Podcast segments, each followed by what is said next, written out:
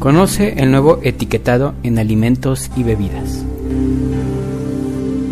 El proceso para que las y los consumidores mexicanos contemos con un etiquetado claro, fácil de entender y que realmente nos informe sobre qué estamos consumiendo, se llevó a cabo en dos momentos paralelos. Por una parte, el proceso en el poder legislativo y por otro en el ejecutivo. En julio de 2019 se presentó en la Cámara de Diputados la iniciativa para modificar la Ley General de Salud en materia de etiquetado, que fue aprobada posteriormente por el Senado de la República y publicada en el Diario Oficial de la Federación en noviembre del mismo año. Esta modificación estableció que el etiquetado en México tiene que ser un etiquetado frontal de advertencia que informe de forma veraz, clara, rápida y simple sobre el contenido de los nutrimientos críticos y demás ingredientes que determine la autoridad sanitaria.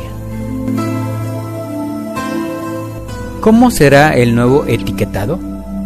Este constará de cinco sellos cuando un producto tenga exceso de calorías, sodio, grasas trans, azúcares y grasas saturadas. La cantidad de estos nutrimentos en los productos se limitará con base en el perfil de nutrientes de la Organización Panamericana de la Salud. Cuando excedan la cantidad de azúcares, grasas saturadas, grasas trans, sodio y calorías y dos leyendas precautorias. La primera para productos que contengan edulcorantes y la segunda para aquellos con cafeína, para evitar que niños y niñas los consuman. Aunque los productos sean pequeños, no estarán exentos de las advertencias. Una de las estrategias de la industria de alimentos y bebidas para evitar las regulaciones como la de alimentos y bebidas en las escuelas, ha sido la de producir empaques mini, también conocidos como mini chatarra. Con las modificaciones al etiquetado, los productos de tamaños pequeños se utilizarán octágonos negros con el número que indique la cantidad de sellos.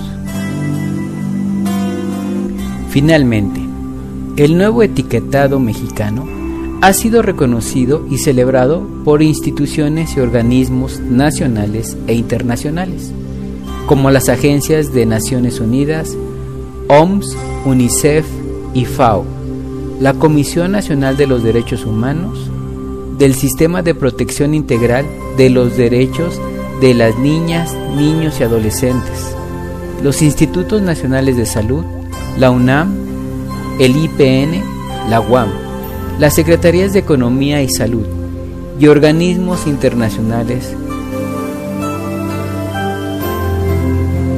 Este ha sido un podcast del Departamento de Educación Física en la Escuela Nacional Colegio de Ciencias y Humanidades. Mi nombre es Martín Pérez, soy profesor de Educación Física en el CCH Naucalpan, turno vespertino. Gracias por escucharnos.